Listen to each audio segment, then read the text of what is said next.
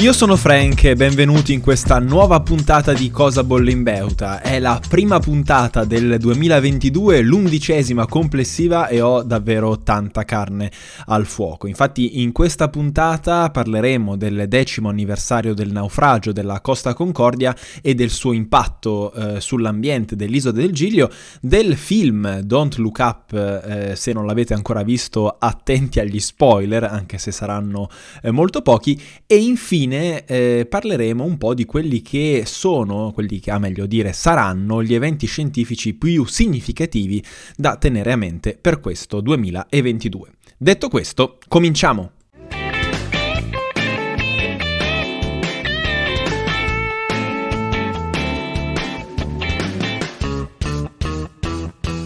«3.206 passeggeri, 1.023 membri dell'equipaggio, 32 morti». Se possiamo riassumere il naufragio della Costa Concordia in tre numeri, partirei proprio da qui. Era la notte del 13 gennaio 2012, quando in seguito ad una manovra errata la Costa Concordia naufragò nelle immediate vicinanze dell'isola del Giglio. In questi giorni è disponibile un podcast su Spotify realizzato da Pablo Trincia, si chiama Il dito di Dio, che racconta perfettamente quello che è successo e perché è successo. Se non l'avete ancora ascoltato, ve lo consiglio fortemente. Nel giorno del decimo anniversario dal disastro vorrei però soffermarmi su un aspetto non troppo indagato, che è quello dell'impatto ambientale del naufragio stesso e delle conseguenze eh, sull'ecosistema marino dell'isola del Giglio. Per rispondere a questa domanda ho consultato un po' di letteratura scientifica e ho trovato tre articoli che poi trovate nella descrizione del podcast particolarmente eh, interessanti perché analizzano gli impatti ambientali con degli approcci differenti a partire dalle settimane appena successive al naufragio fino a due anni dopo a relitto ormai rimosso. L'ultimo studio infatti si riferisce a settembre del 2014. Si tratta di studi che hanno indagato l'inquinamento ambientale eh, della zona utilizzando tecniche di campionamento differenti. Ognuno di questi approcci ha risposto ad un quesito specifico e non ha naturalmente la pretesa di descrivere integralmente i potenziali impatti ambientali del naufragio.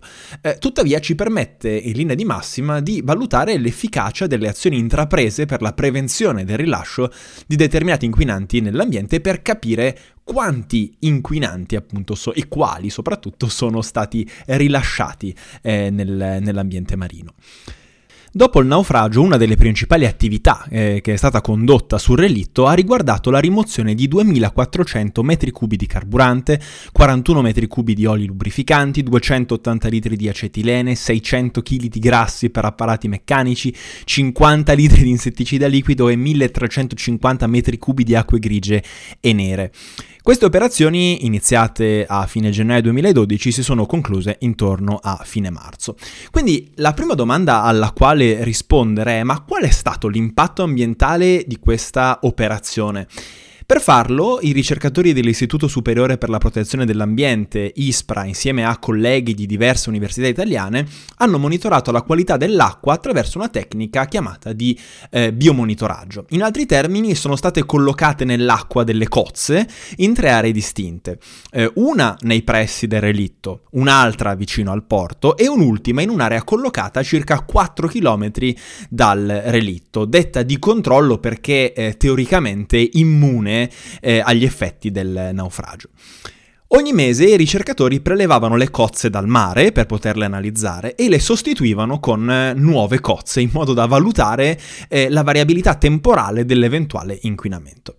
L'obiettivo era quello di confrontare la presenza di determinati inquinanti nei tessuti delle cozze prelevate vicino al relitto e confrontarle con quelli presenti nei tessuti delle cozze invece prelevate nella zona di controllo.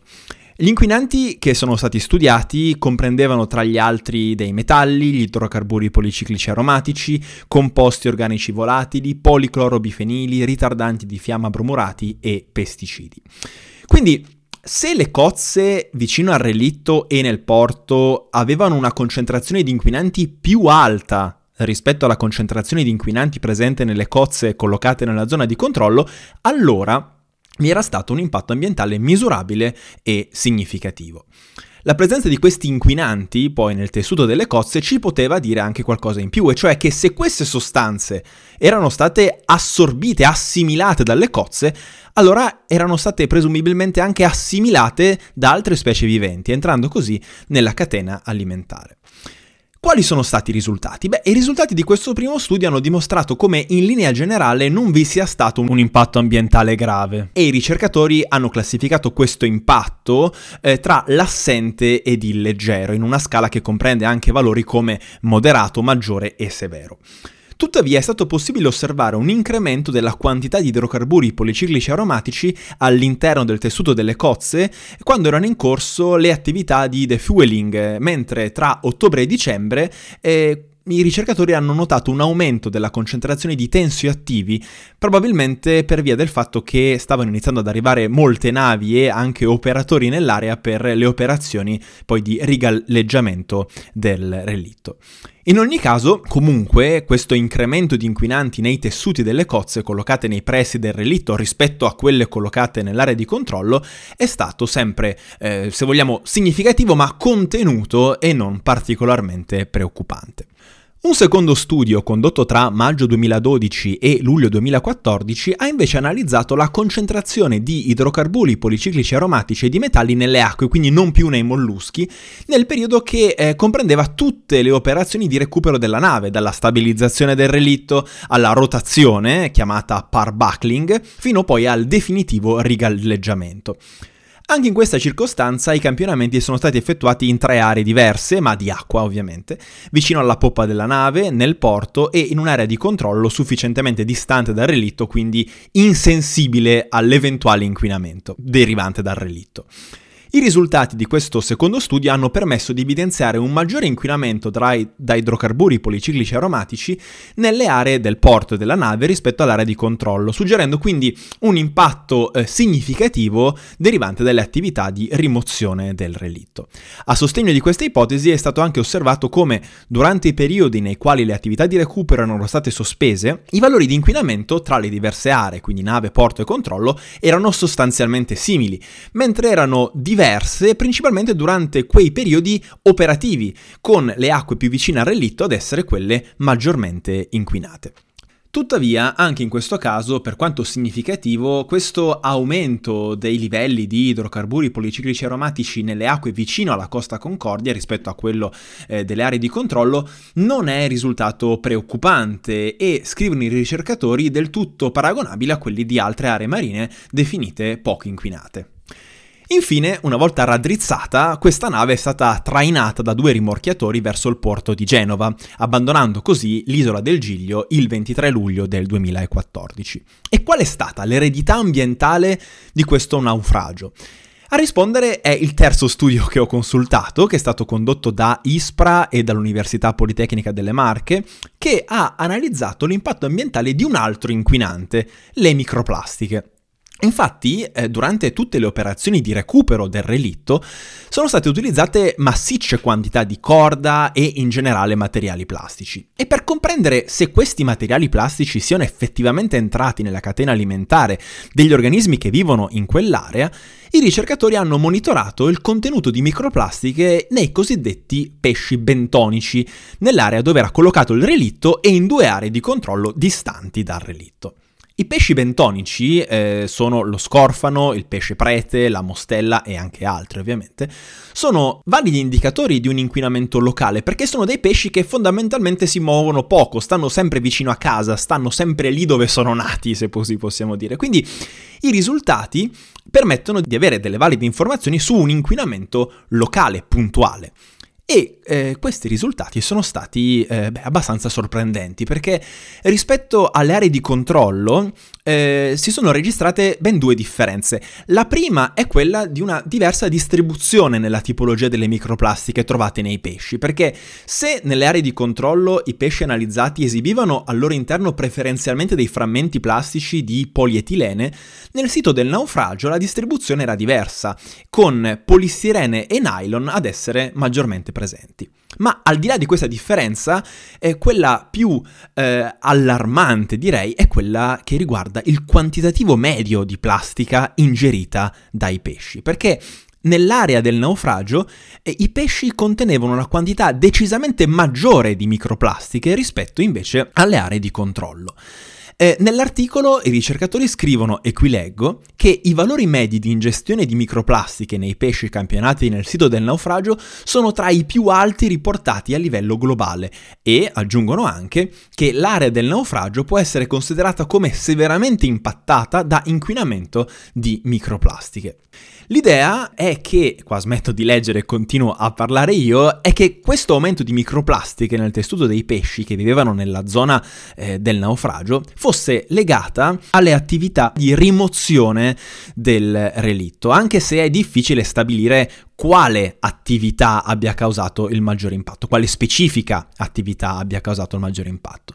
Il fatto comunque che la distribuzione di microplastiche trovate nel sito del naufragio fosse significativamente diversa rispetto a quella delle aree di controllo, eh, possiamo dire che corrobora l'ipotesi che le attività di rigalleggiamento abbiano comportato un impatto locale particolarmente importante per quanto riguarda le microplastiche.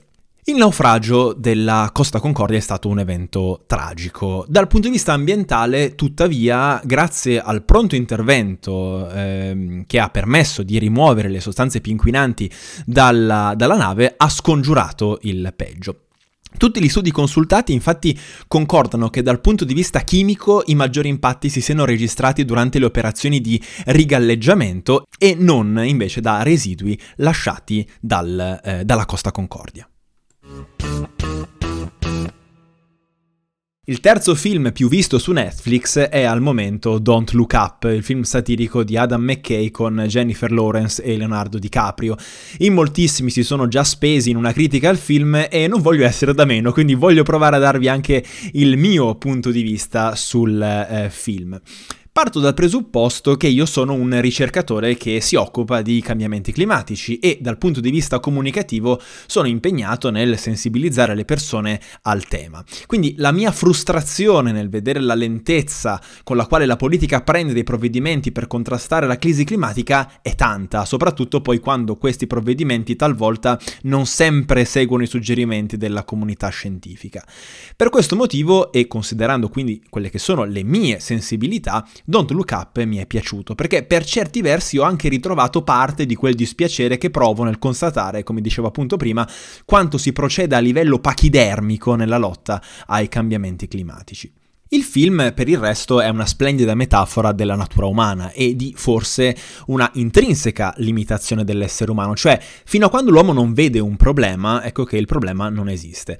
Ehm, nella pellicola, infatti, è solo quando la cometa diventa evidente che anche chi aveva contrastato o negato la sua esistenza prende finalmente consapevolezza del problema e questo lo vediamo anche poi in altri ambiti, tipo quello dei vaccini. Quanti sono i Novax che dopo essere stati ricoverati riconoscono capiscono quanto vaccinarsi sarebbe stato importante per loro. Il film evidenzia anche lo strapotere di alcuni uomini, eh, impersonati qui da Mark Rylance nel personaggio del miliardario Peter Isherwell, dotati di un capitale economico così vasto, così grande da poter a tutti gli effetti indirizzare le azioni di un governo. Però forse è proprio nella sua figura che ho le critiche maggiori, perché se in effetti Isherwell vede nella cometa un'opportunità economica e questo nel film viene presentato come un qualcosa di negativo, infatti sarà proprio per questo motivo che la specie umana si estinguerà, il cambiamento climatico stesso è un'opportunità economica, ma in senso opposto a quello del film, perché se ci pensate, la transizione ecologica creerebbe un numero di posti di lavoro superiori e anche più qualificati rispetto a quelli che si avrebbero mantenendo lo status quo. Ed è l'Agenzia internazionale dell'energia che lo dice e addirittura stimato in un caso studio della Cina che eh, al netto delle perdite di lavoro derivanti dalla chiusura degli impianti a carbone, la decarbonizzazione in Cina potrà portare circa allo sviluppo di un milione di posti di lavoro in più. Ma forse eh, il modo migliore di interpretare la figura di Isherwell è quello di vedere in lui la personificazione di tutte quelle diavolerie geoingegneristiche che potremmo sfruttare per mantenere lo status quo, anziché spingere verso una eh, decarbonizzazione spinta. Soluzioni, e qui eh, metto 18 milioni di virgolette, le cui conseguenze sono largamente imprevedibili e che potrebbero non risolvere il problema, anzi potrebbero aggravarlo. Quindi, tornando a eh, piombo sul film, eh, non eviterebbero la collisione con la cometa. Questo però è il mio punto di vista. Se volete leggerne altri, per farvi una vostra opinione, vi consiglio eh, l'articolo che è stato pubblicato l'8 gennaio sul The Guardian dal titolo Don't Look Up for Climate Experts on the Polarizing Disaster Film. Tra questi punti di vista volevo proporvi due letture. Eh, la prima è quella di Nina Lacani, che scrive, e qui leggo, La mia perplessità maggiore è il messaggio del siamo tutti sulla stessa barca, come se la crisi climatica impatterà tutti alla stessa maniera, come l'impatto della cometa. Non lo farà, Anzi, coloro che hanno contribuito meno al riscaldamento globale stanno già sperimentando il peso dell'innalzamento del livello dei mari, eventi meteorologici estremi come incendi, alluvioni, ondate di calore e siccità. La giustizia climatica comincia con il riconoscimento di queste ineguaglianze, altrimenti questo incombente destino arriverà molto prima per alcuni. Poi c'è anche la eh, lettura di Damian Carrington che ha apprezzato molto questo film e si sofferma sulla frase We will sit tight and assess della presidente Orlin, cioè quando lei dice aspettiamo e vediamo una volta che prende conoscenza del problema ed è un aspettiamo e vediamo di eh, tutta una classe politica che, e qui sono totalmente d'accordo con Carrington, che si preoccupa più del presente e delle prossime elezioni che di un problema a più lungo termine. Voi avete visto questo film? Nel caso, beh, fatemi sapere cosa ne pensate potete scrivermi su Facebook o Instagram attraverso le pagine di Amo la Chimica. Concludiamo questa prima puntata di eh, Cosa bolle in Beuta del 2022 con un'occhiata verso quello che ci aspetta quest'anno dal punto di vista scientifico. Per farlo ci aiuta l'articolo su Nature di Davide Castelvecchi intitolato The Science Events to Watch for in 2022. Passiamone in rassegna alcuni, questa è una selezione mia personale, nell'articolo ne trovate di più. Il punto primo riguarda l'attuale pandemia da eh, Covid e il 2022, scrive Castelvecchi, eh, sarà incentrato sullo studio della nuova variante Omicron, in particolare riguardo alla sua pericolosità e all'efficacia dei vaccini. Saranno poi ovviamente sempre molto attive altre attività di monitoraggio per identificare l'insorgenza di possibili nuovi varianti, ma eh, il tema cruciale e centrale del 2022 sarà quello della distribuzione dei vaccini nei paesi a più basso reddito e quindi sul ruolo che potranno e avranno, dovranno avere le case farmaceutiche nel rinunciare ai brevetti per permettere un abbassamento del prezzo degli stessi vaccini. Poi quest'anno sarà un anno eh, molto spaziale, eh, ci sono addirittura eh, due eh, obiettivi. Il primo è la Luna e ci sarà una vera e propria armata di sonde che quest'anno raggiungerà o vorrà raggiungere la Luna. La NASA lancerà Artemis 1 a febbraio, che è un orbiter che fa parte di un programma che dovrebbe infine portare degli astronauti sulla Luna dopo eh, gli ultimi che sono stati della, quelli della missione Apollo 17 nel 1972. E poi ci sarà anche il lancio di Capstone a marzo, che è un altro orbiter che dovrà entrare nell'orbita lunare e mantenere l'orbita come primo passo per la realizzazione di una stazione spaziale orbitante intorno alla Luna chiamata Gateway. Gli altri paesi coinvolti nell'esplorazione lunare eh, saranno l'India, che proverà col suo, rode, col suo, rover Chandrayaan 3 di atterrare, questa volta magari senza schiantarsi sulla superficie lunare, ci sarà il Giappone con la missione SLIM, la Russia con Luna 25 e entrambi i paesi dovranno cercare appunto di atterrare sulla Luna. La Corea del Sud lancerà il suo Pathfinder Lunar Orbiter e in questo modo inaugurerà la propria stagione di esplorazione lunare e poi ci sono gli Emirati Arabi Uniti che eh, lanceranno il loro rover grazie anche al coinvolgimento di un'azienda privata giapponese. Secondo Castelvecchi, eh, le missioni lunari di quest'anno hanno in comune principalmente la necessità di sviluppare delle capacità. In altri termini, eh, sono delle missioni che servono a capire come arrivare sulla Luna e migliorare quindi il know-how. Ma poi abbiamo di nuovo Marte, diciamo un Marte parte 2, perché il 2021 è stato l'anno di Marte per definizione, ma mancava all'appello l'Europa, mancava all'appello la missione di ExoMars, che dovrebbe portare sul pianeta rosso il rover Rosalind Franklin per cercare segni di un'eventuale vita passata. Quindi tanta luna, ma anche il secondo atto dell'esplorazione marziana. E infine, il 2022 sarà anche l'anno della COP27 a Sharm el Sheikh in Egitto. Eh, è una conferenza del clima fondamentale perché arriva a un anno di distanza da Glasgow dove i paesi hanno sottoscritto un accordo circa eh, l'urgenza di adottare dei piani di riduzione delle emissioni di gas serra eh, più ambiziosi, più incisivi. E, mm, a Sharm el Sheikh e quindi ci sarà un po' la resa dei conti e la necessità di avere dei piani di riduzione delle emissioni ancora più ambiziosi è tanto più urgente se consideriamo come le emissioni di gas climalteranti in atmosfera nel 2021 siano state molto più alte rispetto al 2020. E con questa ultima notizia è davvero tutto, come sapete ora Cosa Bollimbeuta si è trasformato in un appuntamento quindicinale, quindi noi, se vi va, ci sentiamo tra 15 giorni, il 24 gennaio. Se pensate che questo podcast sia gradevole da ascoltare ed interessante, allora potete valutarlo sull'app di podcast che state utilizzando, Spotify, iTunes, Google Podcast e ovviamente potete anche consigliarlo ai vostri amici in modo tale da allargare sempre di più questa community di appassionati di scienza. Alla prossima, ciao!